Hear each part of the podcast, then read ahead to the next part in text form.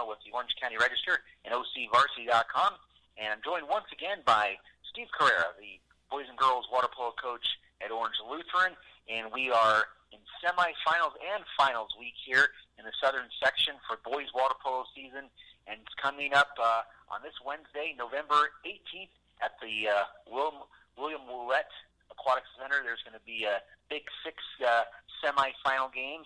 So, Coach Carrera, thanks again for joining us. And how are you doing this evening?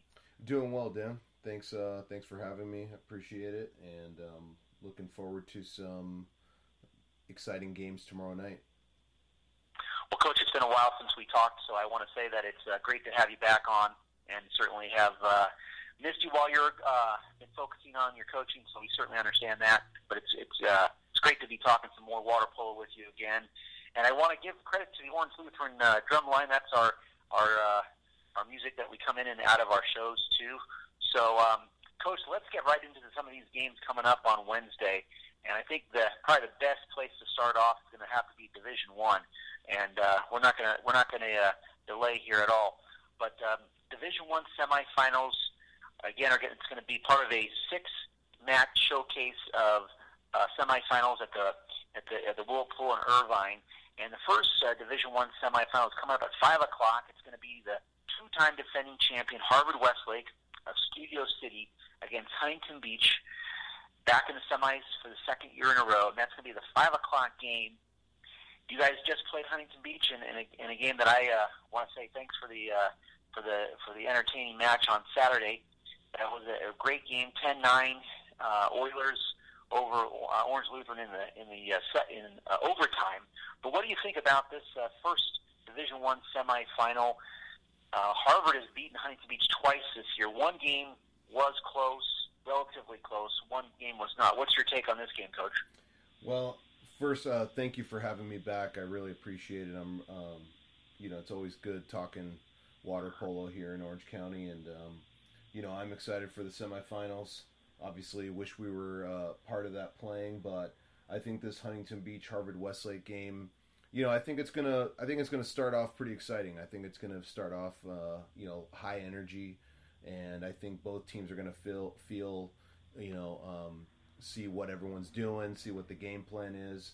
But um, I think Harvard Westlake is, you know, they're they're a very good team, and um, you know, there's really only been one team that's been able to beat them uh, over the last couple of years, and um, I just don't think Huntington Beach has the the firepower to be able to to keep up with uh, Harvard Westlake. Um, I think that he, you know, with Ben Hallock in the middle, that just presents a nightmare for anybody. So that that just creates more opportunities because you have more six on fives. You have um, people getting in foul trouble and things of that nature, and so I just think Harvard Westlake is too loaded this year uh, to lose in the semi. I think Huntington's going to keep it close for a while, but I do anticipate Harvard going on a run um, at some point. And they don't need much time. You know, the only thing I think that is might be working against Harvard is the fact that Ben Hallock has sat out for several games. Um, you know, I, I know he had an injured thumb and didn't play that second you know, or the, the, the end of the fourth quarter or the fourth quarter up in North South Challenge against Mater Dei. Um, Mater Dei ended up winning that game, and so uh, you know, wonder if there's some chemistry issues coming in in the very beginning of the game. That's why I think it's going to be close in the beginning. Um, but uh, in the end, I think too much Hallock, uh, too much Felix, and uh, I think Harvard uh, takes it. Yeah, I, Harvard will be my pick as well. Though, um, and I, I was mis- I, I misspoke when I said Huntington Beach is actually has lost to Harvard Westlake three times this season. So they, the last meeting was at the North South Challenge. You remember? You uh, jarred my memory there. So it was. It's in that last game they played was 12-6. But you know, Huntington Beach is coming off a uh, emotional uh, big victory in the, in, in the quarterfinals, so I think that's going to give them some extra mo- momentum and I, I do like the Oilers' uh, depth in this, and especially at two meters. Uh, and they have some size too. Um, they have some a couple really lockdown guys that I think took some really important roles against Orange Lutheran and showed that they could defend. And um, you know, one guy, you know, they have a, a big kid, Jacob Cavana, who's a sophomore, is about six foot four. They always could go Ethan Wojciechowski, who really impresses me at about six foot two. Um, he's an interesting guy because he's an amazing swimmer, and he's amazingly fit. He's not. He's not an easy. He's, he's pretty long for his his size. He's got long arms. He's an interesting guy because he can go. It seems like he can play eight, nine quarters, no problem. Um, he really impressed me with his fitness. Yeah. So, and they have some different guys that can um, can defend. And I like Patrick uh, Saunders is pretty uh, active goalie, but I think it's going to be tough. But you know, and Huntington has that Division One semifinal experience. Last year they played Mater Dei, and just like you alluded to, Coach, they came out strong against Mater Dei, um, and then they just couldn't hang around. I think they played Mater Dei well for the you know first quarter, maybe the first half, almost the first half, and then it kind of got away from them.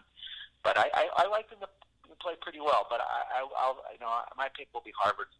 Yeah, I mean, you know, I agree with you. I mean, I think Huntington Beach clearly has talent. I mean, they're they're a good team, and I think I do think they're deep. They might be one of the deepest teams, if not the deepest deepest team in uh, Division One. To be honest, they have some good guys coming off the bench, but you know, I, I you know Huntington has some experience. Harvard has more experience, and um, you know I think that and just Ben Hallock is unguardable one on one, and so you know, if, if, Harvard is very, very patient, they're not the type that's going to just go down, pull up, and take a quick shot from the outside. They're going to pass it around for you know a good amount of time. They're not going to take a shot unless it's five seconds or less, which kind of eliminates that counterattack opportunity for for Huntington. And I think you know for Huntington to be successful, they're going to need to get some easy goals. They're going to need to get some counterattacks, and they're going to have to do very well in their six on five. And um, you know, I think just, and I, I obviously don't know Huntington Beach's stats, but you know, the games that they've played against us, just a, as a snapshot, has they have not been really over forty percent, forty five percent on six on five. I think you're gonna have to do better than that if you want to win the semifinal. For sure, for sure. They uh, and they struggled in that area against you guys on Saturday but they did some other things right. Obviously, got the uh, got the victory. Absolutely. So, but let let's look at that uh, next semifinal is going to be at uh, seven o'clock. This is uh, this is kind of the the way this this uh, card lays out on Wednesday, and we're going to run through it all for all these division games. This is kind of the grand finale. That's where we're starting. We're kind of maybe working our way um, from the uh, from the, the end to the. Uh, well, you know, this is a this is a grand finale game, and I think it's well placed. Is what I'm trying to say. This is I think, a, a nicely strategic um, game because this is a game that water polo fans, as, as this card starts at 3:30 on Wednesday afternoon, you're gonna you're gonna want to stay for this game, no matter what time you get at Woollett. If you get there at four, you know four or five or six, you know you're going to be staying for the seven o'clock game. That's going to be Mater Dei against Loyola. Mater Dei, the number one seed, Loyola, the number four seed. Uh, the Cubs coming off 11-9 victory against um, Corona Del Mar, and the last time Mater Dei and Loyola played, it was Loyola that won at U up at USC, and that was a game that kind of surprised uh, a lot of water polo fans. Uh, it wasn't, you know, terribly surprising um, to me. I think Loyola is very talented. They're fast. They got good size. Um, they have a lot of setters. Uh, they have, I think, they have three lefties. There's a lot of talent on that uh, Cubs team, and and and for Mater Dei, they were just coming off the, the grueling North-South Challenge they had uh, they had already beaten Loyola twice. Um, they, you know, Loyola is going to come out second in their league behind Harvard. So Mater Dei knew that, um, you know, that this game maybe didn't matter too much, but it was a big victory for Loyola, and it's going to give them a lot of confidence. And I think subsequently, I'm expecting this game to be very close, and uh, and I think Mater Dei really has uh, work cut out for uh, for them because Loyola is a program that's very accustomed to being in the spotlight, and I think they're going to come down and play well. I don't think. Uh, now they they're probably they're much tougher at this these you know this part of the season up in LA. But I think they can come down and play well. I, I would be surprised if this thing gets away from the Cubs too much. Yeah, no, this is definitely going to be a good game, and I think um, Loyola getting sort of getting that monkey off their back and beating Mater Dei um, gives them a lot of confidence going in. Um, you know, I, I do think that you know, Mater Dei has been been playing well all year, and um, you know, ever since that loss to Harvard Westlake uh, in the in Santa Barbara, they've sort of been on a tear up until the Loyola loss, and you know, you don't know what's behind all that. I mean, you know, I think Mater Dei is still the favorite. You know, you, you don't know if Chris uh, the Mater Dei coach, was doing trying trying different things, trying different looks. You know, maybe anticipating a, a rematch in the semi. Um, you know, I think these coaches at at you know the Division One. I, mean, really across the board. I mean, the coaches are are looking at these matchups and and seeing what might end up happening. Um, and so, are you? You don't know if maybe he was trying some new stuff uh, up there. I didn't see the game, so I don't know. But uh, I mean, I, and I'm not trying to take anything away from Loyola. I mean, they're a great team for for right. sure. Um, but I do think that Mater Dei is, um, you know, they're going to come out fired up, and I think that uh, Mater Dei is going to take this one, and. I definitely think Loyola is going to keep it close. I mean, for the majority of the game, but I do. I think that Mater Dei is really good at taking advantage of a couple of turnovers here and there, and they capitalize on that better than probably any other team. Um, they capitalize on your mistakes, and that's when a tie game turns into a three or four goal lead. And in a you know in a in a close game with two good teams, two or three easy goals, it's it's over. So uh, I think it's going to be end up being a two or three goal game. Mater Dei wins this one. Yeah, I'm going to pick the Mon- uh, Monarchs as well. You know, that last game they played was 8-7 Loyola over Mater Dei. The game I saw them play was at the, was in the finals of the South Coast tournament, and that was a pretty lopsided, uh, you know, game there where you know Mater Dei just rolled over them um, 13 to five. You know, big counterattack. Thomas Dunstan played uh, great for Mater Dei in that game. And then the, the the first meeting between these two teams was was, was a kind of an eye catcher for me early in the season. It was a nine seven victory, Mater Dei over Loyola. I thought that was wow, that's a close, you know, competitive uh, game up against Santa Barbara semifinals, and then the next game later that day, that was the big blowout by you know Harvard Westlake. They beat Mater Dei yeah. um, 12-3, and, and that I, was um, that's how that went. And I mean, I, I I think Loyola is a very very good team. I mean, we played them.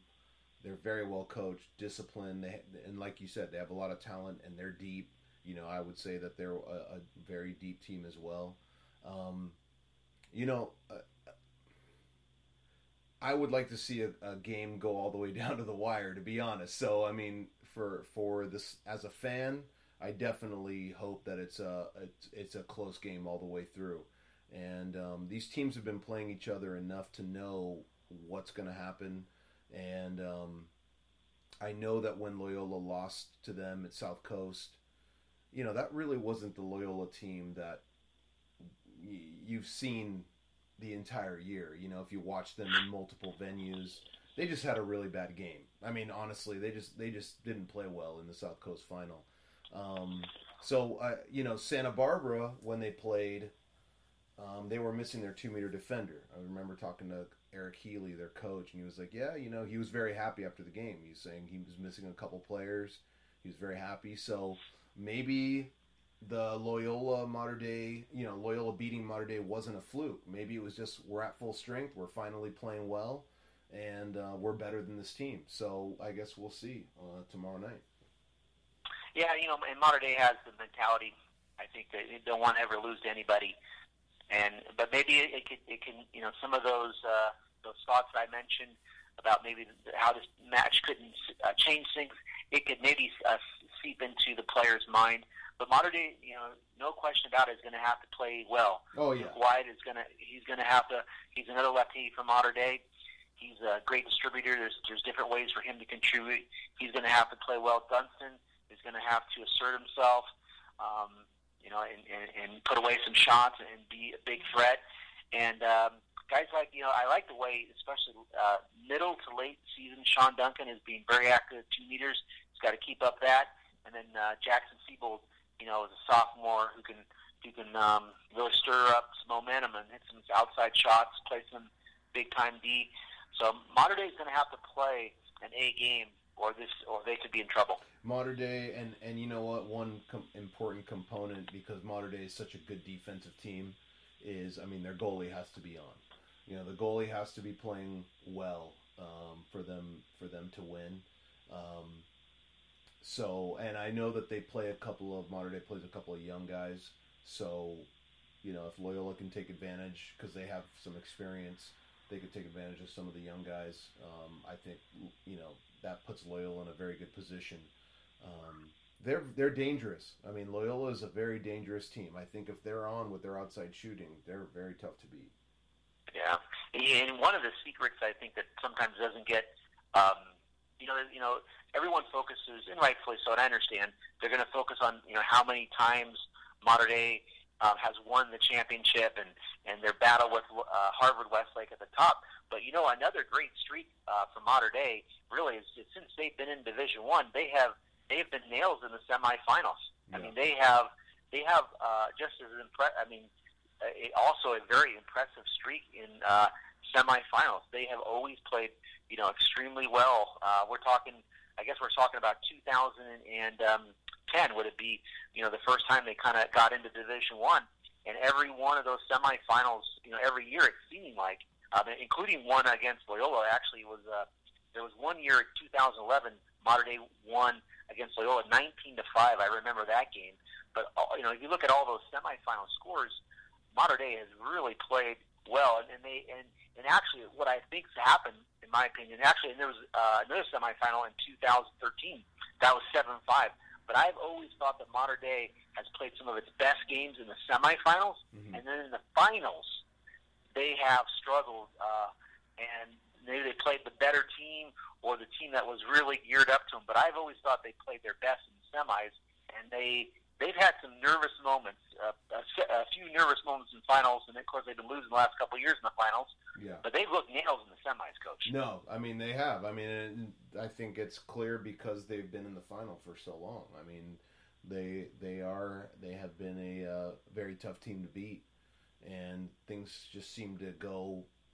Um, you know, they're prepared. Things things go well for them. Um, and on the flip side, you know, and to be perfectly frank, on the flip side, Loyola has not really had that success. I mean, they're really still trying to get over the hump. It seems like every year Loyola's that team, that team, that team, that team, um, but they're they haven't been able to get there to that to that final to that final game. So you know, maybe this is this might be the year. You know, they they could come out and use yeah, good point on that one, coach. Yeah, I don't think if uh, if I have to go off the top of my head, and of course Loyola is a LA team, but I want to say Loyola's never made it to the uh, Division One uh, finals. Yeah, I would. So I think they. I, would agree I think they're looking that. for their first. That would be a major uh, breakthrough. And I mean that that psychological thing is is always tough. You know, I mean that that's a tough thing to to overcome sometimes. But I mean, the one thing that Loyola does, you know, you got to point to is Eric Healy's been there, and as a player, he's you know he's won national championships.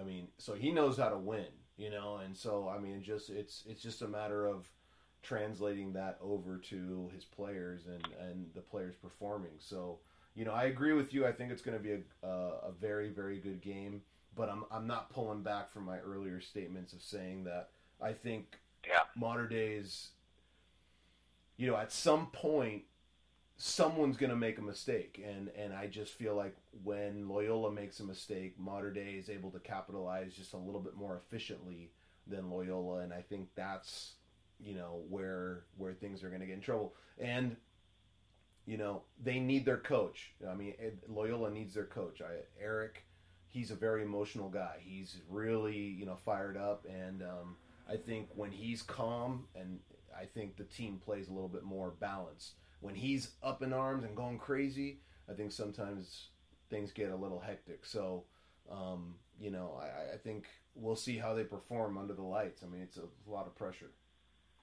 Yeah, and they have some key seniors actually this year, where they have uh, guys like Thomas Carey's a senior, um, Marco Marco Babbage, Babbage, excuse me, is a junior. He's he's one of their standout players. They have this kid, um, Luka uh, Milicevic, mm-hmm. who's a senior. He's pretty good. Uh, I think uh, uh, Armin is another good player. Um, I'm not going to try to pronounce his name, but uh, Armin's a senior attacker. Um, they're, they, are fast, and they have they're several fast. Division One caliber players. I mean, you know, I think from the quarterfinals on in Division One. Um, no offense to the other divisions, but in Division One, I, I feel like quarterfinals and on, you have a tremendous amount of talent playing in in those games, and um, you know I think you're going to see or hear these names for a very long time. You know, all the way through college and national team, and all the way up to the Olympics. I mean, there's definitely future Olympians playing. Um, not just in the quarterfinals, but tomorrow night and in the finals no doubt. It's going to be a great display. And for water polo fans, I always, you know, I write the same note every year, but I have no problem doing it. Is that this is the best bargain for a water polo fan? If you're, you know, you go to the pool. I mean, who doesn't want to save a couple? Who wants to, you know, wants to? Who doesn't want to save a few bucks and get a good bargain? Everybody yeah. does. Yeah. And you get one ticket for ten bucks as an adult, five bucks for a kid and you get to see all these games starting at 3:30. We'll we'll run down the schedule here as we close out our podcast. We thank all the water polo fans for for listening to our podcast. But then you know if you go to the finals on Saturday, and I definitely recommend it. But what happens is is that they have different sessions, and you have to kind of pay for different sessions, and you don't get to see everything. Here on on Wednesday, you can go back and forth, pool to pool. Um, it's great for the spectators, and you get to see a lot of a lot of action. So this is Wednesday's is, is a great place to, to go over to the, the Woollett pool, which is going to be great. Bring your jacket. It might be a little chilly, but the action is going to be hot in the in the pool. Absolutely. Coach, let's just run down uh, quickly a couple of these other games on this uh, this card as we kind of wrap up our podcast here, and we'll just touch on these real briefly. But in Division Two, which is also an excellent division, you got defending champion Foothill, who's you know top seeders look like the juggernaut. They're undefeated against all Division Two teams this year. Foothill plays Damien of La Verne, 6:30 uh, in one semifinal, and the earlier semifinal is going to be Dana Hills, the number two seed, going against Miracosta and uh, Manhattan Beach. And Dana Hills looking for their first uh, trip to a uh, finals. I think they're going to make it. I, and I do think Foothill is going to win as well. I think Foothill could be pretty dominant against Damien. Though Damien has been an improved team. I saw them play earlier this year, and they had a very tough go against Dana, who is an excellent team. But I'm looking for Foothill and their big three players of Mike Miller, Chaz Hornerker, and Bobby Lee. Those three big seniors taking Foothill into the finals, and then that's one you know dynamic one-two punch of Bennett Williams from Dana Hills, along with um, Jack McLaughlin. I, can, I see them uh, getting Dana Hills into the finals uh, for the first time, and then we get that real good Division Two uh, final. Yeah, I mean, you know, I love Matt Rosa. I feel like he should be coach of the year this year. No influence there. I think he's done a tremendous job at Dana Hills this year. I think some people counted him out, but Bennett Williams has completely stepped up, um, and uh, you know has provided a an amazing, um, you know, just backbone for the team. Um, you know, but Miracosta, they are there every single year. It seems like um, they're you know they are well coached. Um, I think that's going to be a very very good game. That could be an overtime game. The, the, the Dana Hills Miracosta game I feel is going to be an overtime game. I'm not going to say I, I can't pick a winner. Um, well, actually, I will. I'm going to say Dana Hills wins, but um, you know, I, I like Matt. He's a friend of mine, and um, you know, I'm pulling for him for sure. A Foothill game, Foothill Damien. I you know, uh, I have to say I think Foothill's going to take this one. Um, you know, I, I definitely think that uh, uh, Foothill's a very good team, really Division One type team. Um, yes. And so I, I think that there's going to be it's going to be Foothill winning this one over Damien. Um, and one more note on um, Dana Hills, uh, not just Bennett Williams, but also uh, Riley Zachary in the uh, yes. in the goal has played like ridiculous. So you know, I think that foundation of great offense, great defense. You know, I think that's why Dana Hills wins that game.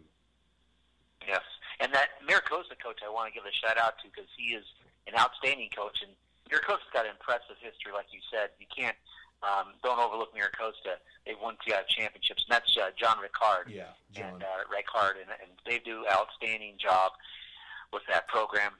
So that's going to be a formidable uh, game for Dana Hills as no, well. for sure. So, and then what's going to kick off this card here at the Woollett Center on on Wednesday is going to be uh, Murrieta Valley and Montebello playing at. So there's two pools at the complex. If you haven't ever been to the Woollett pool, so they'll play these games in side side by side pool. And uh, one, you're going to have Murrieta Valley, the top seed, playing Montebello, who's won some close games to make it to the uh, semifinals. Actually, had a one goal victory in the first round against a, a improved Costa Mesa team, and uh, that CMAC uh, club program is really feeding uh, the turnaround um, there at uh, Costa Mesa. And then you have so they Montebello won by one goal against Costa Mesa in the first round, and then they came back in the uh, the quarterfinals, and they won by two goals, 11-9 over Moorpark, which was the uh, was kind of the surprising number four seed in this division. So that's interesting. Murrieta Valley, top seed. Um, and then the the big one here for Orange County is the other semifinal. This is the game I'll be starting my day off with tomorrow. 3:30, Capital Valley and the defending champion Laguna Beach Breakers, who uh, you know you got this interesting game where you have Capital Valley, who's got one of the best players in Orange County, Harvard commit Austin Seacrest. If you haven't seen this kid, he's a lot of fun to watch. He's a he's a talented player. Harvard's got a good player coming their way. He's a physical kid. He's he's uh, very strong with the ball, uh, very aggressive. So Laguna Beach is going to have their, their their hands full with him. And then Laguna Beach, defending champions, they've kind of revamped um, their their uh, team. They lost a lot of seniors from their championship team of a year ago. But you know, you obviously have one of the best coaches around, Ethan D'Amato. So you know, of course, here they are. This is what uh, this is what Laguna Beach does. They pretty much boys or girls, they push on and they make deep runs in the playoffs. And one, I would love to see this. I don't know if it's going to happen because you know, as you know, you you give us the insight, coach, and you know these teams. You got Austin Seacrest from Capital Valley, and then hey, you got Jacob um, Calladay at Laguna. Do you do you hook up these guys and let them go at it? But you don't want them to get foul trouble, so maybe they have to be separate. But um, Laguna's two and zero against Capo um, this year. So, do you, what do you think, Coach? Do, you, do, you, do these guys? Do you think these star guys going to lock up, or do you think the coach is going to keep them separate so they don't get in foul trouble and they can play four quarters? Well, I mean, I think you put your best defender on their best offensive player. I mean, I know it sounds stupid to say it, but it's it's true. I mean, now if if Laguna's best defender is not necessarily their best, you know, offensive player, then you got to go with what's been working. Um, but I agree with you in Austin Seacrest, and, and Laguna is more of a blue collar type team. I mean, I, I think Capo is too, but Austin Seacrest has a little bit of you know flashy star power to him. Um, you know, I love the way he plays. Very athletic, very passionate. Never quits on any play. So like, if you think you have the ball, you know he'll come up with it somehow and, and throw a backhand in or something. Um, so very crafty. Um, saw got to see him at the um, South Coast tournament, and uh, was very very impressive. I was I'm stoked for uh, uh, the coach at Harvard, Ted Minnis, and the the player that he gets with him. But uh, I I do yes. I do think that you know Laguna has a lot of recent experience, and I think that always helps. Yancey has been there. I mean, he's been there several times recently as well. Um, but you know, I think this is a toss-up. I think this is another game where it's going to be very, very exciting. It's going to come down to the wire, and I think a lot of people might look back and say this should have been the final. You know, sort of like the uh, Foothill CDM semifinal of the girls a couple years back. Yeah, and actually, um, this is the what I, I, I misspoke on this one as well. If this is the second meeting between these teams, it, so it's, it's they had one meeting, not and it was at the I it was right at the end of the regular season, and Laguna Beach won nine to six against Capital. That was the only meeting I was mistaken, and that game was tied six six going into the fourth quarter. So that means Laguna won the last quarter 3-0. Uh, Colliday had uh, four goals in that game. Seacrest had two goals. Skylar um, uh, Stanton from Capo had two goals as well. So uh, Colliday had the big game.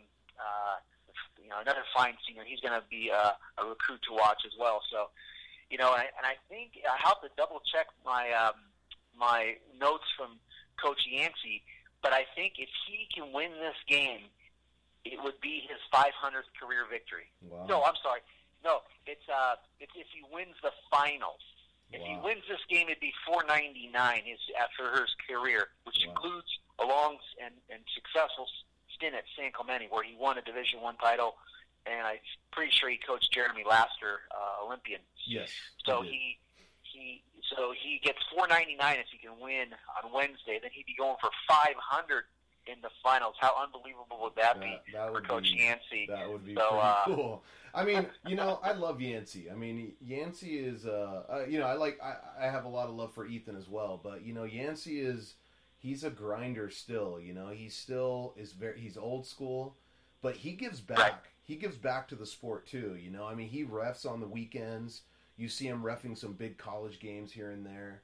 You know, he knows a lot. Um, he knows a lot about the sport. He's and I got a chance to sit down with him poolside um, at our last game of girls JOs that we played at Capo Valley. He was refing actually, and we just got to talk for like an hour. Um, and he has that same philosophy about man, you know, playing together year round and all that kind of stuff. And um, you know, he told me that you know, coaching those San Clemente teams, the fact that they were playing year round was very was really rewarding for him. And and now that he got a chance to coach Capo and really build them back up to the power, because you know you can't forget about Don Cholodenko there at Capo for many years, Sure. who was just dominant at Capo Valley. But then it took a, a pretty steep drop, and uh, Yancey was really able to pick it back up and build it from from scratch. Really, um, build it back up to what it is now. That's right. You know, it's and it's been a while. I mean, um, know, uh, for Capital Valley to be this strong, they had a uh, they were getting to get pretty good actually when they had a they had Coach uh, Lynch, uh, Jason Lynch was there for a little while Yep. before Yancey. and He was starting to get it going before he went to Newport, and uh, Coach Bill Barnett uh, snatched up uh, Coach Lynch I and be- brought him I- to and I believe Harbor. I believe Amber Stachowski was was around there too, right? Mike Mike Stachowski's daughter Amber was I think playing at Capo at that time as well. Oh yeah, all the Stachowski girls were Yeah. part of uh, Capital Valley uh, water polo, and um, I believe the first one was uh, Ashley, yeah, um, if I'm not uh, mistaken, and then there was Amy, and uh, Travis Stachowski was a fine player, but I believe he uh, played. He finished up at Foothill, yeah. but yeah, Stachowskis were there. They have a strong tradition, um, and yeah, and, uh, and Coach Yancey's got them in a big game, so that's going to be a great way to start off that uh, Wednesday uh, afternoon with that uh, with that game. And of course, we're all working toward the uh, the finals, which are going to be at Wood all day on Saturday, November 21st. But first, we have to get through the semifinals. So, and I want to give a little shout out because uh, he joined. You know, it's Orange County game, and uh, Coach Tim Frederickson of Segerstrom was kind enough to jump on a podcast. But can't forget about Orange County fans. Can't forget about Mount Sac. Uh, on Wednesday night is going to be hosting the uh, Division Six semifinals. Segerstrom, the top seed, is taking on Valencia Placentia, and that's going to be a real good game at 7:30. The six o'clock is the other semifinal, also at Mount Sac, and that's going to be the number two seed Temescal Canyon taking on the defending champion Malibu Sharks. So uh, that's going to be an outstanding game um, as well. So we've got to keep an eye on those Division Six uh, semis as well. So Coach Carrera, I know uh, you're in the girls' season now. Orange Lutheran girls, I believe, are ranked third in the Division One preseason poll, right behind um, defending champion, two-time defending champion Laguna Beach, and uh, Foothill, and then is Lancers. But are you going to be able to get over to Woollett to see some of these games, even though you are, you know, you're you're right into the girls' season? You know what? I mean, like I say on every podcast, I know it's getting old, but I mean, if you're a water polo fan and you really truly care about the sport, you gotta go. You gotta go support. You have to be involved. You have to be in the crowd. Um, you know, I know that the finals are being streamed. You know, we decided not to stream uh, this semi, but you know, I don't know. I might change my mind. if, if it's not too late, I don't know. I mean, these games are pretty good, but I think it's important to go out there, support, be there, and um, bring bring your kid, bring your club kids. Um, it's a great night, great atmosphere, and um, you know, I'm looking forward to it. Looking forward to going out and checking out some games, and um, you know, li- like we said, you know, don't just Division One is going to be great. It's going to be a great show, but you know, don't don't rest on uh, some of these other ones because Division Division Three and Division Two are no joke either. They're going to be some good games. They are. They are. So I'll be running around, you know, crazy, trying to keep uh, stats of uh, six games at one time, and trying to get a couple post game interviews and maybe do a little video. So I'll be running around crazy, but I will uh, look to say hello to you, Coach. And uh, sure. so, and um, thanks again to all the water polo fans. Thanks to Coach Steve Carrera of Orange Lutheran for jumping on the podcast once again. And um, we appreciate all you guys listening, and we will uh, be back uh, next week uh, to give you a, give you a good wrap up from the uh, Southern Section Boys Division One Finals. So until then, thanks again for joining us. On